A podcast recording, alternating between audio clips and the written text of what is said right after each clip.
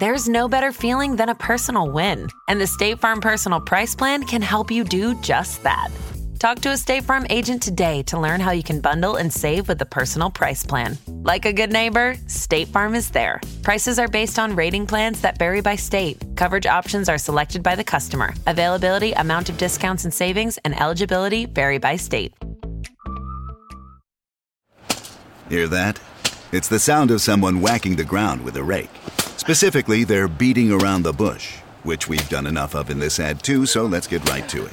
The new Moneymaker scratch off from the Ohio Lottery doesn't beat around the bush. Money Maker. Play the game and you could win money up to $2 million. With more than 88 million in prizes ranging from 50 to $500, Moneymaker cuts right to the cash. Lottery players are subject to Ohio laws and commission regulations. Play responsibly. Due to the graphic nature of this murder case, listener discretion is advised. This episode includes dramatizations and discussions of murder and assault that some people may find offensive.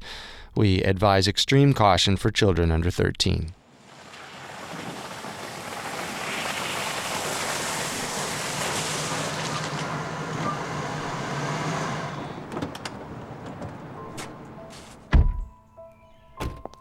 Now, I've got the key right here. Cut it fresh yesterday.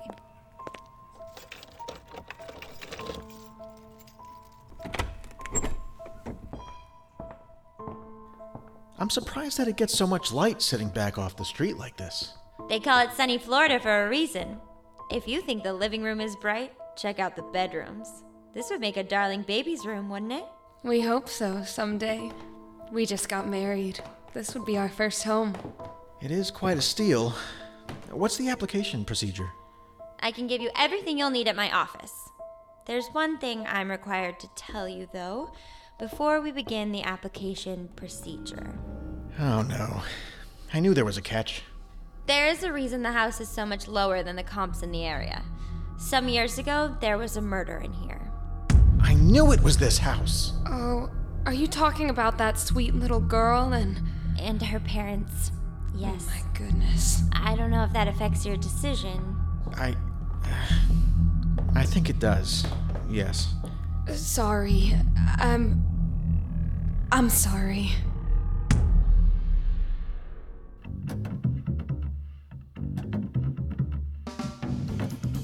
This is Unsolved Murders, True Crime Stories. I'm your host, Carter Roy. And I'm your host, Wendy McKenzie. This is our final episode on the Sims family murders. If you like the show, we'd immensely appreciate if you leave a five star review on your favorite podcast directory. And don't forget to subscribe while you're there because a new episode comes out every Tuesday. You can also find us on Facebook and Instagram at Parcast and on Twitter at Parcast Network.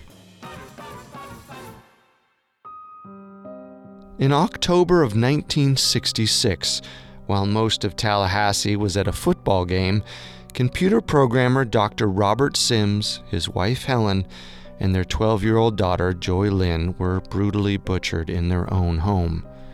Whoever killed them seemingly vanished into thin air, taking the murder weapon with them. Investigators scrambled to find clues as the community reeled in fear, but came up with no solid leads.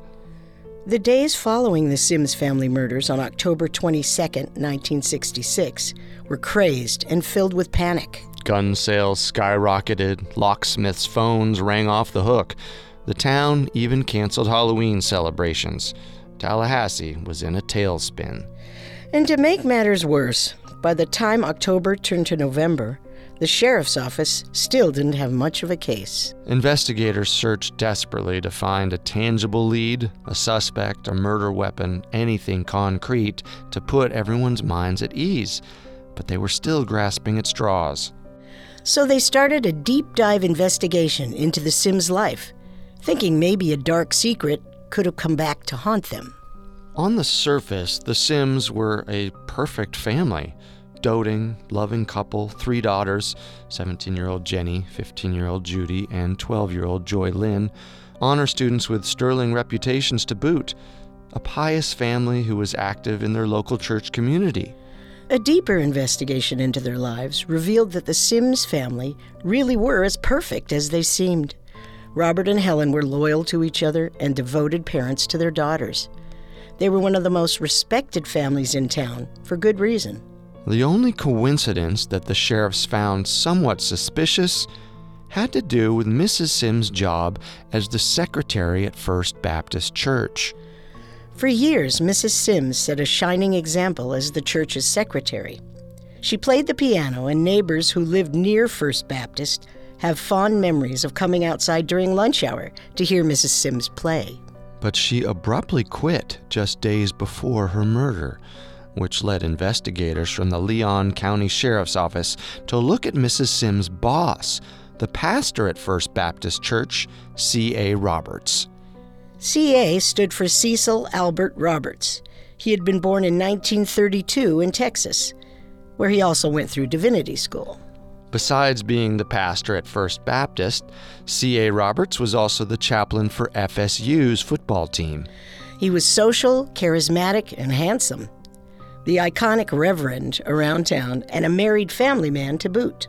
Whenever a priest was needed, whether to be at a sports game, a new business opening, or a hospital to read someone their last rites, CA was everyone's first call. Remember, Tallahassee at that time was in its early adolescence as a city, which came with some growing pains. A lot of residual small town habits, like gossip, had yet to die off. So, when Helen Sims quit her job a week before the murders, rumors swirled. For police, the coincidence was the only black mark on the impeccable Sims family record. It was a lead, however small, and warranted looking into, except when investigators started trying to uncover why Helen Sims quit, something strange happened. Leon County Sheriff's investigator Larry Campbell's phone started ringing off the hook, with women calling in to hastily deny any involvement in the Sims murders. Leon County Sheriff's Office, this is Investigator Campbell. Hello? Yes, I. I just want you to know. I didn't do it. I had nothing to do with what happened to Helen Sims. Who is this? This is, um. Uh, I, I can't tell you that. Ma'am, in order to clear you as a suspect, I need your name. I'm just saying. I don't care if he had moved on to her. I wouldn't be jealous. I was the one who ended things anyways, so whatever he tells you, that's the truth. Whatever who tells me. The pastor, of course. Oh, please, don't tell anyone I called. His poor wife. May God forgive me. Hello? Hello? Hello? At first, Campbell was puzzled. Then, he put together the timing of Roberts being named as a suspect and started to do a little digging. It turns out that C.A. Roberts and Helen Sims weren't having an affair, but Helen Sims might have been the only woman in town who Roberts wasn't having an illicit relationship with. Investigators from the Leon County Sheriff's Office dug into Robert's life and quickly discovered he'd been carrying on a lot of affairs with many different women. And from what law enforcement could tell, Robert and Helen Sims had a happy, healthy marriage. So it's very possible that if Helen did know about his behavior, she'd likely have a problem with it.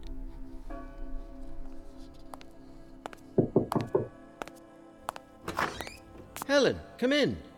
Pastor Roberts, I'd like to talk to you a moment if you're available. Always available for my most sterling employee.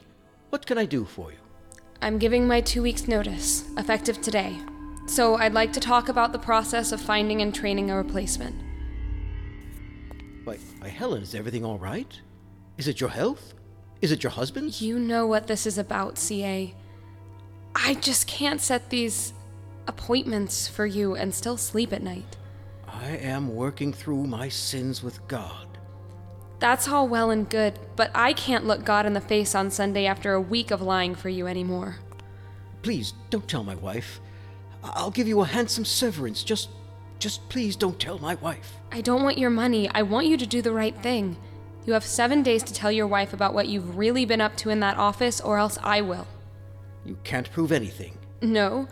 I have your appointment book, which I kept accurate down to the letter. Helen, I'm begging you. Give me a number and I'll write the check. You can have whatever severance you want. How? Using church funds that could be going to help the needy? You really are a piece of work. Helen, please be reasonable. think of my children. I am, are you? Seven days, Pastor Roberts. And my husband knows we had this talk, so if you even think about coming around the house to talk me out of it, he'll be ready to show you the door. So, investigators began to wonder what if Helen found out what Roberts was doing and quit her job, storming off in anger? And Roberts, paranoid Helen would tell his wife, or worse, out him publicly, retaliated to save his own skin. This theory didn't quite fit the violent nature of the crime, particularly the extent to which little Joy Lynn was brutalized, but it was the best investigators had to go on, so they took it and ran with it. The other problem was C.A. Roberts had an alibi. As we previously mentioned, he was the chaplain for the FSU football team. So, like everyone else in town that night, he was at the big game. Most of the game, at least. Investigators combed through footage of the FSU Mississippi State game and spotted C.A. Roberts in every quarter of the game. But no one had eyes on him during the halftime intermission. Some rumors even circulated that CA showed up for the second half of the game in a different set of clothes. Footage of the game is grainy, so it's hard to corroborate this for sure, but they sure looked like the same set of clothes to investigators. Speculation mounted. Did C.A. Roberts leave the big game at halftime and, during that 20 minute intermission, drive across town, kill the Sims family, clean up, change clothes, and come back for the second half? Investigators were determined to find out. The Leon County Sheriff's Department mapped out every possible route from the stadium to the Sims house and back. They ran exhaustive drills and timed simulations to figure out whether or not C.A. Roberts killed the Sims family during halftime. But the more they pursued this theory, the more holes they saw in its logic. For starters, the Sims family was bound and gagged with articles from the family home that may have not been laid out in plain sight. This suggests a level of premeditation and deliberateness that someone in a hurry might not be capable of displaying. Also, Dr. Robert Sims was a pretty big guy who would be evenly matched against most assailants in a one on one fight, and evidence suggests he was awake for at least some of what was happening to his family. Even if C.A. Roberts could make it from the stadium to the Sims home and back during halftime, assuming he quickly overpowered three people, including a man who exceeded him in stature, seemed like a bit of a stretch. In fact, signs were beginning to point to multiple killers. While it's possible that one killer could have subdued the entire Sims family long enough to bind and gag them with little sign of a struggle, it's far more likely that multiple suspects work together to achieve that goal. Also, the knots used to bind the Sims family were fairly intricate. If Robert, Helen, or Joy Lynn had put up any sort of a fight, it would have been hard to tie those knots. But if one person held each family member down while the other tied the granny knots, well, that would make it much easier to tie them up quickly. If C.A. Roberts really did want to kill Helen and Robert Sims in order to protect his secret, investigators felt as though he would have acted alone. Finally, his motive doesn't explain the brutality the killer or killers exhibited towards 12 year old Joy Lynn. Also, from what investigators could glean from the grainy game footage, C.A. Roberts didn't show signs of having been in a struggle during the second half of the game. No tousled hair, scratches, spots of blood, etc. After exhaustive attempts to prove his guilt, investigators ultimately found it impossible to put C.A. Roberts at the scene of the crime, and in November of 1966, they officially ruled him out as a person of interest in the murders.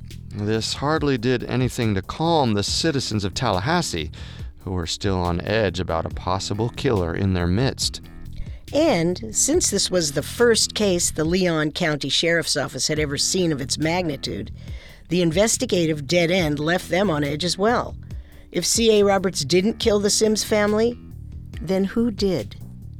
And after turning the whole town upside down to find any credible shred of evidence that could lead to finding the killer or killers, including a murder weapon, how are investigators ever going to catch them now?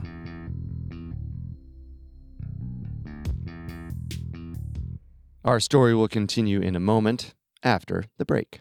And now, back to our story.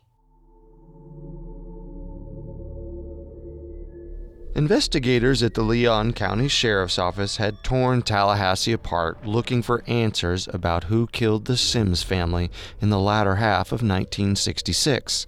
They scoured the woodsy ravine behind the Sims house and even drained the local pond in search of a murder weapon, a forgotten article of clothing, anything that could lead to a solid clue. When that failed, they turned their microscope on the Sims family.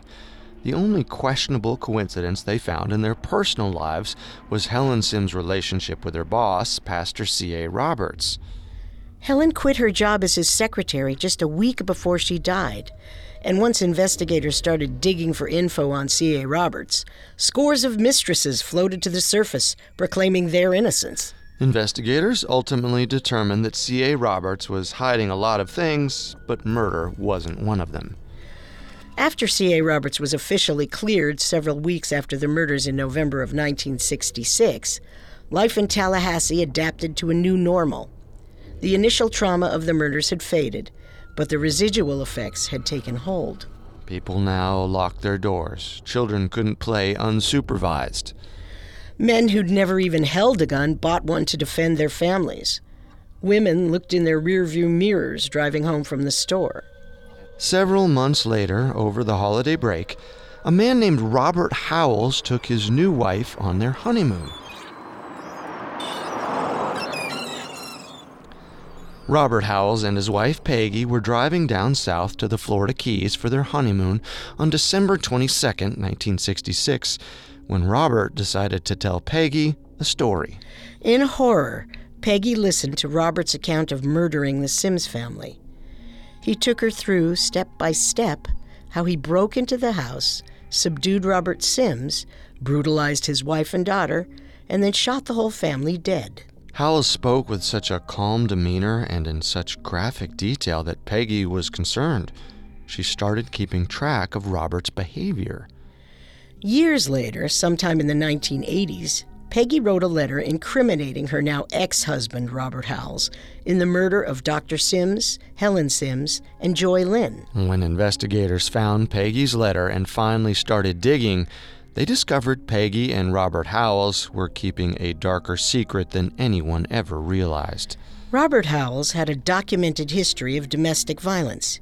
He had a drinking problem and was an angry, violent drunk.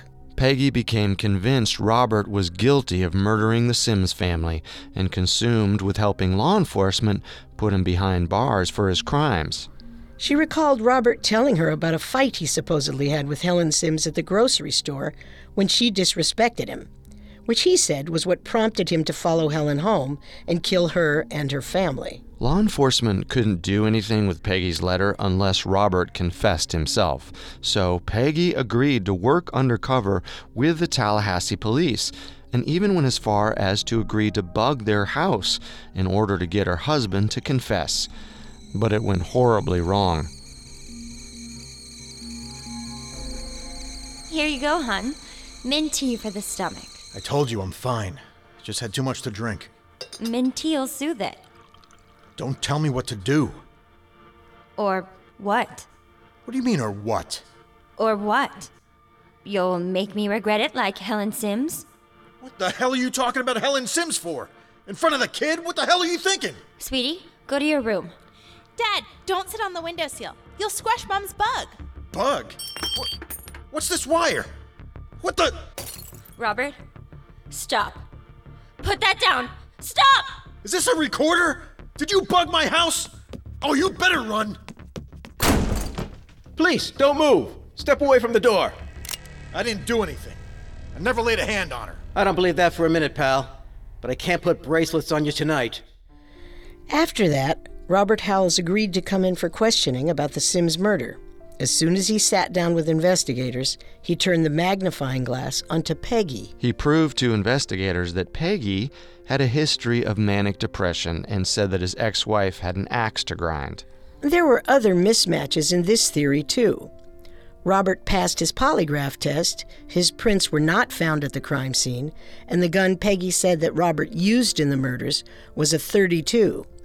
Investigators knew the Sims family was killed with a 38.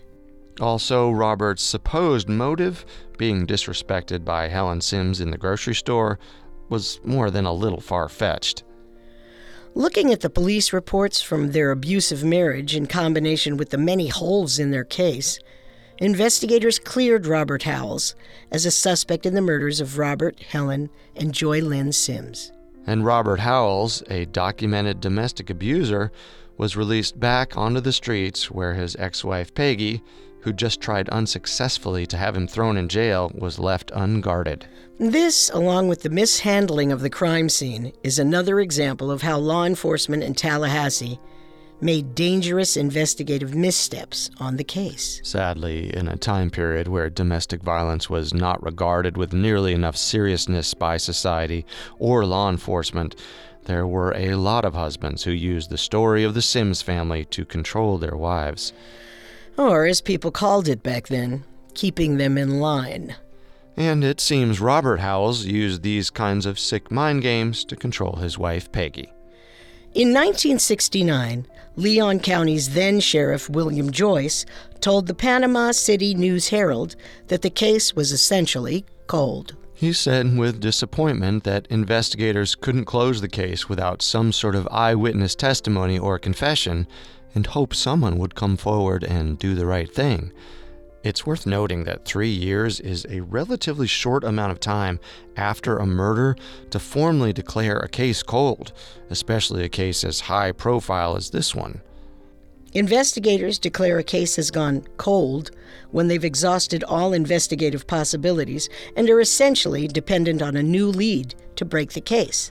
So it's even more surprising, given the magnitude of the case and how it changed the nature of the city, that investigators made this kind of declaration without offering a reward for new information. The next lead didn't resurface until a new generation of investigators were working in the Leon County Sheriff's Office, including one familiar face, Larry Campbell, the rookie who skipped his own birthday party the night he got called to the Sims family crime scene, was Leon County's new sheriff in 1978 when a young man named Tommy Fulgham was convicted of a truly grisly murder in Atlanta.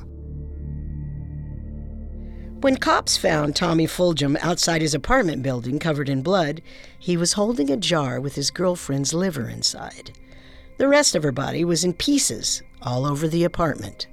After his arrest, Tommy told Atlanta police he killed his girlfriend because he thought it would stop the devil from roaming the earth. Tommy had been haunted by visions of the devil for some time by then. First, he saw the devil inside other people, and then finally, inside himself. Tommy became convinced that he was the devil, and he convinced himself that he tried to convert his girlfriend and therefore made her a personification of Satan, so he felt he had to kill her. Tommy Fulgham, psychiatrist, who saw him from 1976 until his conviction in 1979, diagnosed him with chronic paranoid schizophrenia, which a court appointed psychiatrist later confirmed.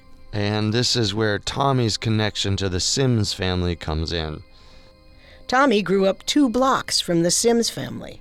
Leon County investigators wondered if maybe Tommy's schizophrenia reared its ugly head before that fateful day in Atlanta, and he perhaps lashed out on the Sims family. It was a long shot, but the first solid possibility investigators had in years. However, the theory quickly lost traction when investigators started playing through the scenario. Tommy, who was 16 when the Sims family murders happened, was a wiry guy and had always been small for his age, especially in high school. He also wasn't very athletic. His preferred extracurricular activity was school choir. When investigators reached out to Judy and Jenny Sims, the surviving Sims sisters said they didn't know Tommy Fulgham and were positive Joy Lynn didn't either.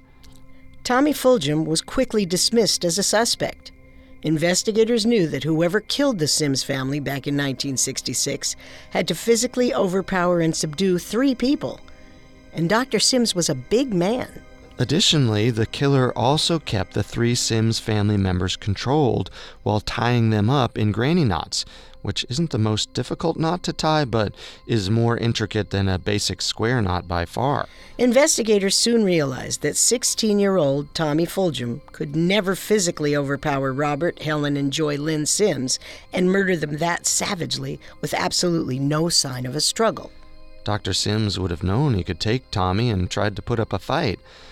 But when the cops found the crime scene, barely a throw pillow was disturbed. Even if he'd had a gun, it's hard to believe Dr. Sims wouldn't try and put up a fight to save his family. Finally, Tommy Fulgham's fingerprints did not match any of the hundreds found at the Sims family crime scene. Crestfallen investigators abandoned that lead and waited for another miracle. They had almost another decade of waiting ahead of them. Larry Campbell, like most career cops, learned early on the value of trusting his gut. And he'd always had a gut instinct about the Sims family murders that he'd never been able to prove. You see, C.A. Roberts wasn't the only person of interest in the Sims family murders who investigators set their sights on from the beginning. A young couple we'll call Romeo and Juliet were natives to the Tallahassee area and connected to one of the town's most prominent families. Which means Larry Campbell knew it would be difficult to make charges stick. Come in. Sir, um, I have that report you requested. I don't remember requesting a report from you, Campbell. In fact, I believe I remember asking you to do very thorough research before filing the report you're talking about. It's just. Sir, my gut tells me that those two are responsible. Your gut? You know who's partially responsible for our sacred relationship to our gut as officers of the law? Do you know who's partially responsible for more than half the police and resources this department has? Yes, sir, I do. That's right, you do. So I want you to be damn sure about exactly how hard you want to bite the hand that feeds you before you write something up that this man will undoubtedly see about how we want to haul his son in. I understand, sir. And what's more, if you're right, and I'm not saying you are, you hear me? But if you're right, and we tip his father off that we're looking into these kids, he's got the wherewithal to cover their tracks. You understand what I'm saying? Yes, sir. So let's go back to plan A. Exhausting every other resource in this damn town before we come after that Romeo and Juliet you're so obsessed with. You hear me? Yes. That's not good enough, son. I said, do you hear me? Yes, sir, I hear you. Now get out of my office and get back to work. Some say that the identity of Romeo's father was, in part, what led to law enforcement's declaring the Sims family murders a cold case after only three years of efforts. Romeo's father was a prominent criminologist and professor at Florida State University. He was well known throughout Tallahassee. So when the police first identified Romeo as a suspect, it's possible they felt a little intimidated by the reputation of the professor and tread very lightly when it came to convicting him. However, this did not stop everyone from at least suspecting the couple.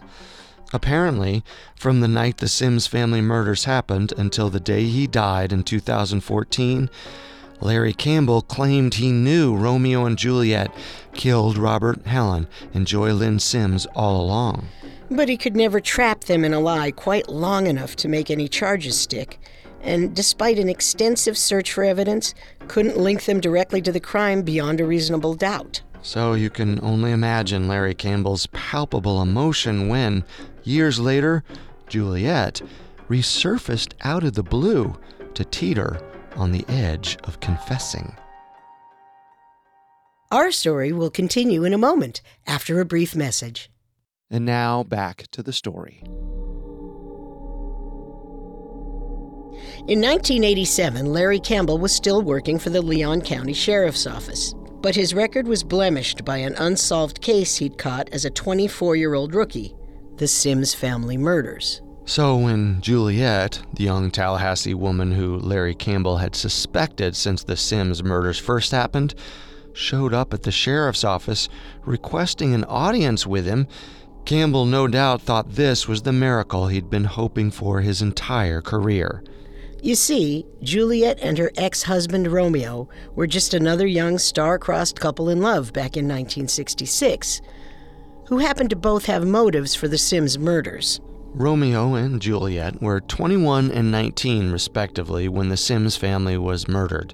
He was the son of a prominent criminologist and professor, and she was the daughter of a janitor at FSU.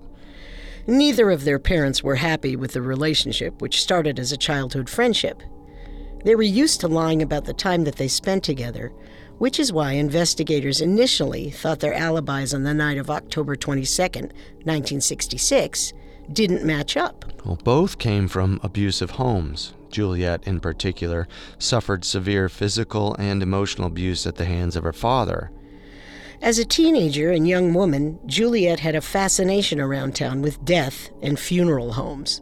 In fact, Rocky Bevis said his father, Russell, had to formally request that Juliet stop coming around the Bevis funeral home some years back, saying she had a fascination with death that went beyond a professional curiosity. She cycled through roommates in college because of her off color decor preferences.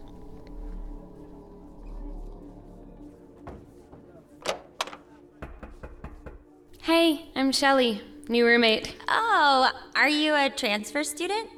Yeah, why? Most of the people who need housing this late in the semester are transfer students. Come on in. We can be friends. I don't know many people here either. That's the free bed there? Yeah, mattress is clean and everything. They replaced it after the other girl left. She wasn't here but three weeks. You need help unpacking? I. Uh. Wait. What's that over your bed? Mm, what do you mean? The poster? No, that fabric. It's got lilies embroidered on it, like the shroud we got my grandma for her funeral. Well, I'm sure it's not hers personally. I got this brand new. That's the same thing, though? A funeral shroud? It makes for a nice canopy. I like being inside it. Look, I can cover myself entirely. You know what? Don't worry about helping me unpack. I'm not sure I'll be staying too long either. Beyond her relationship with Romeo, Juliet did not have much of a social life. She'd always had trouble making friends. Romeo, who also struggled socially, never quite fit in with kids his own age. Little did anyone know, Romeo's home life was equally dysfunctional. His father was a famous criminologist and icon in his field, but at home, he was a mean drunk who carried on affairs behind his wife's back. Romeo and his father had a contentious relationship. Some who knew the family said committing the perfect murder as a proverbial middle finger to his father would not be outside the realm of possibility. Romeo and his family lived right behind the Sims house. When law enforcement arrived on the scene the night of the murders, some report seeing him outside as squad cars rolled in, making strange gestures. Like all the Sims family neighbors, Romeo was questioned the night of the murder, which, of course, led to Juliet, who was also part of his alibi, being questioned as well. Investigators quickly saw that their stories didn't add up, and Larry Campbell knew in his gut that something was off. You say you were at the drive in? Yes, sir. They were having a triple feature. What movies? Um, to tell you the truth, sir, I couldn't tell you what the second or third one was. You realize that answer doesn't look good for you, right, son? It's just my parents, they don't like who I'm seeing.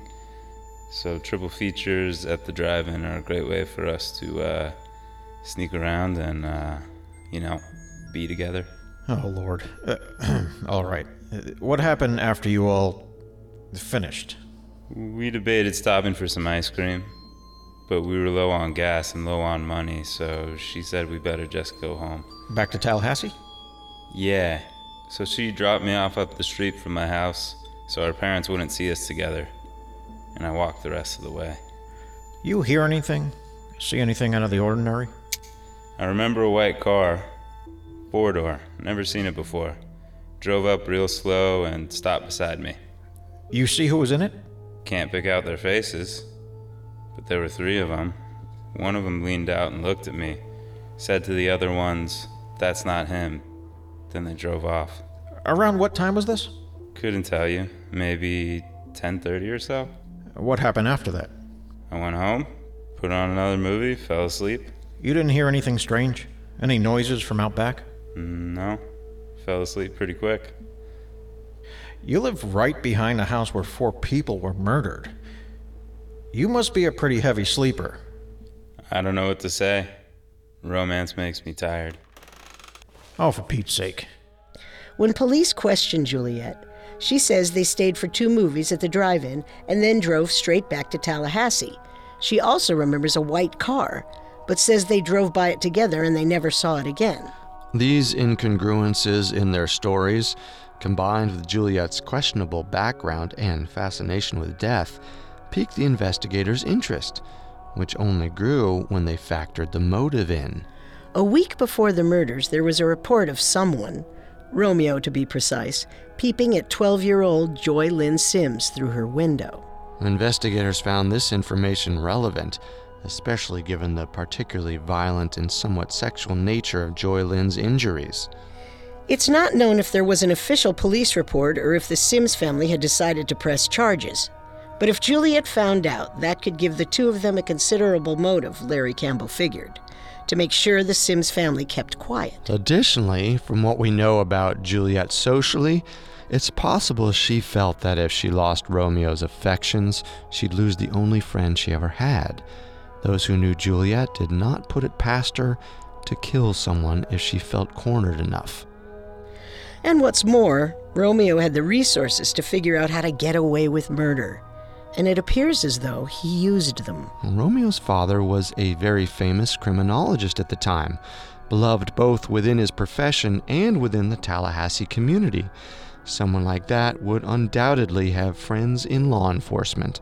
Friends who may or may not have been more than happy to do him a favor or two, if it meant getting his son out of a jam. Between the deep respect Romeo's father commanded around town and Romeo and his father's superior knowledge of criminology, Romeo and Juliet managed to evade arrest for years. They moved out of town and eventually divorced at some point in the mid 1980s. As far as pursuable suspects in the Sims family murders went, Romeo and Juliet looked like they were in the clear for good. Until Juliet called Larry Campbell one day in 1987 and requested an audience with him. She sat down for what would become a six hour interview, which she consented to have videotaped, about how, hypothetically, she might have participated in the Sims family murders. Taking great care to avoid incriminating herself directly, Juliet talked about how, in a dream, she found out her boyfriend had been caught peeping in on 12 year old Joy Lynn Sims. She told Campbell about how, in her dream, she assured Romeo she would, quote, get in there, get out, and take care of the problem, end quote. You want another cigarette? Yeah, that would be nice. So you're saying you dreamed you and Romeo took them in the bedroom and tied them up? No, I tied them up in the dream. He was too scared to do anything, could barely hold the gun. What kind of gun? I don't know. A gun. It was a dream. I dreamed we tied them up.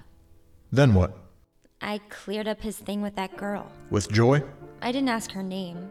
I dreamed I um I took care of it. Showed him how ridiculous it was to be looking at her. I mean, her body, it's just a kid's. If he'd been looking at the mother, I'd understand, but it's just a kid. How'd you take care of it? I dreamed I took care of it with a big old knife. Hunting knife? Sure, maybe. It was hard to tell in the dream. I had to show him. Then he showed all of them. So Romeo killed the parents? I dreamed he did. After I dreamed, I shut up that ugly little girl. And Romeo? He was there, looking out, making sure that we didn't get into trouble. Hey, can I have some more coffee? You stay comfy. Keep talking. We'll get you anything you want. Over the course of this six hours, Juliet took Larry Campbell on an emotional roller coaster ride. She was finally saying everything he wanted to hear, couched in language just careful enough that it protected her from technically confessing to anything. Finally, Juliet got around to asking a question that would prove to be a turning point in the interview. She said to Larry Campbell, and I quote, What would y'all do with somebody like me? In what seems like an attempt to make sure her own hide was covered. The sheriff admitted she'd likely be committed to a state mental hospital. While mental health care had come a long way from the one flew over the cuckoo's nest days, in the late 1980s, a state mental institution in Florida was hardly something to get excited about. Juliet clammed up and ended the interview shortly afterwards, walking out of Larry Campbell's office. Their last tangible lead seemed to slip through their fingers as quickly as it had appeared. After a little digging, Sheriff Campbell and the investigators in the sheriff's office figured out the woman's visit was hardly random. She had divorced Romeo a year before, and shortly before she came to visit Campbell and recount a six hour dream sequence, her alimony ran out. She filed for a judge to extend it, and her motion was denied. Putting her ex husband in jail for murder sure is a way to stick it to him once and for all. But when the female suspect figured out there was no way to incriminate her husband while keeping her own hands clean, she backed away and never returned any follow up calls from Larry Campbell or his office. After the interview in 1987, Juliet moved out of state, remarried, and never spoke about the Sims family murders again.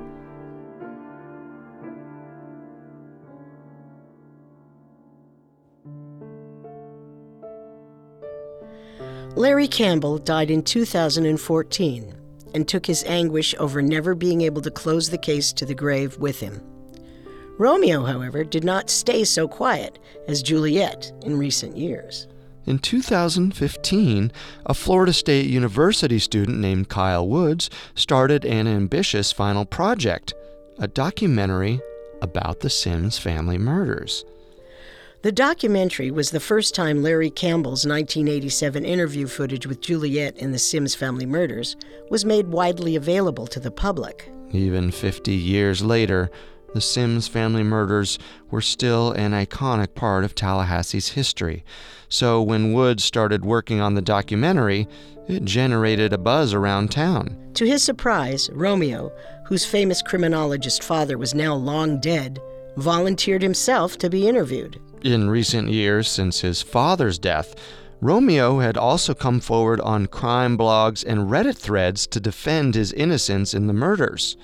However, his testimony of events in 641 Muriel Court doesn't match what his ex wife told Larry Campbell, or what investigators had deduced back in 1966. Well, Romeo's memory for specifics also seemed to sharpen over time. When he was initially interviewed in the 1960s, he swore he didn't know exactly what time Juliet dropped him off. And yet, when he was interviewed again after the female suspect visited Larry Campbell in 1987, he swore she dropped him off at precisely 11:07 p.m.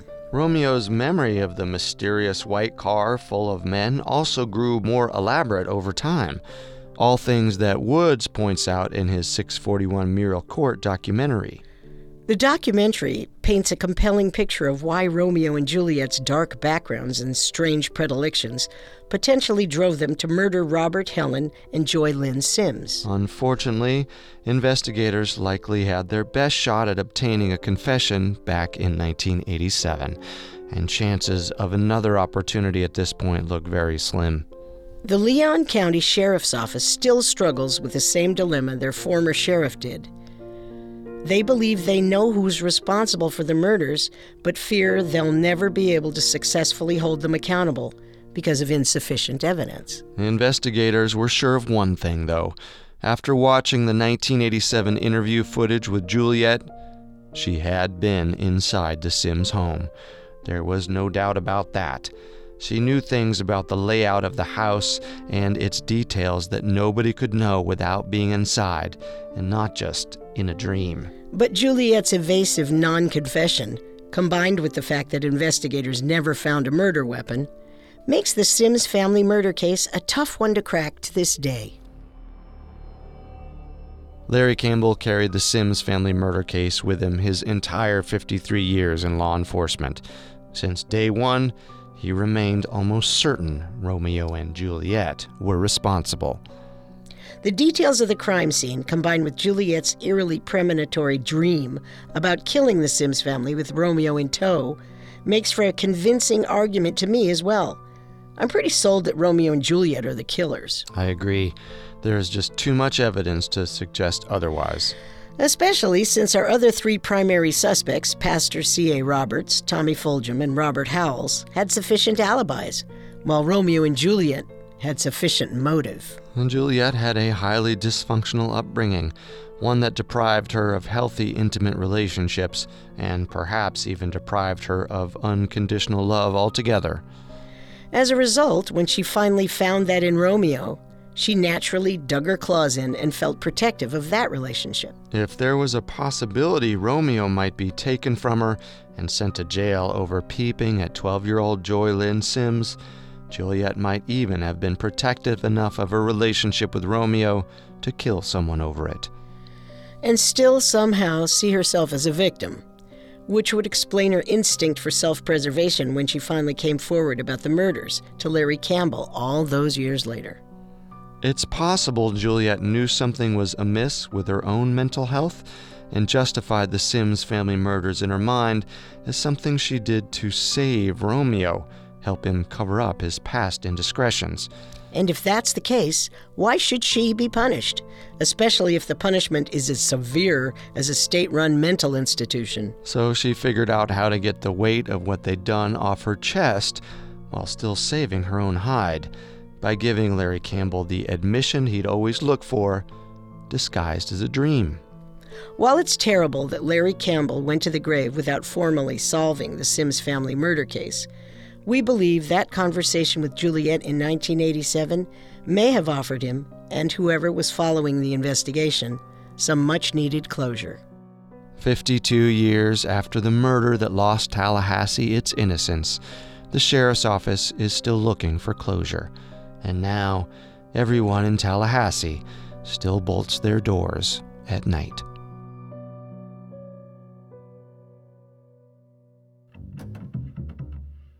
Don't forget to subscribe to Unsolved Murders on Apple Podcasts, TuneIn, Google Play, Stitcher, Spotify, or any other podcast directory. If you like what you hear, please leave a five star review or tell us what you think on social media. We are on Facebook and Instagram as at Parcast and Twitter at Parcast Network. It seems simple, but it really helps our show. A new episode comes out every Tuesday. And again, thank you all for listening. We'll see you next time. If we live till next time. Unsolved Murders True Crime Stories was created by Max Cutler and developed by Ron Cutler. It is a production of Cutler Media and is part of the Parcast Network. It is produced by Max and Ron Cutler, sound design by Kenny Hobbs, with production assistance by Ron Shapiro and Paul Mahler. Additional production assistance by Maggie Admire and Carly Madden. Unsolved Murders is written by Lorelei Ignis and stars Carter Roy and Wendy McKenzie. The amazing cast of voice actors includes, by alphabetical order, Mike Capozzi, Jerry Courtney Austin, Kimberly Holland, and Steve Pinto.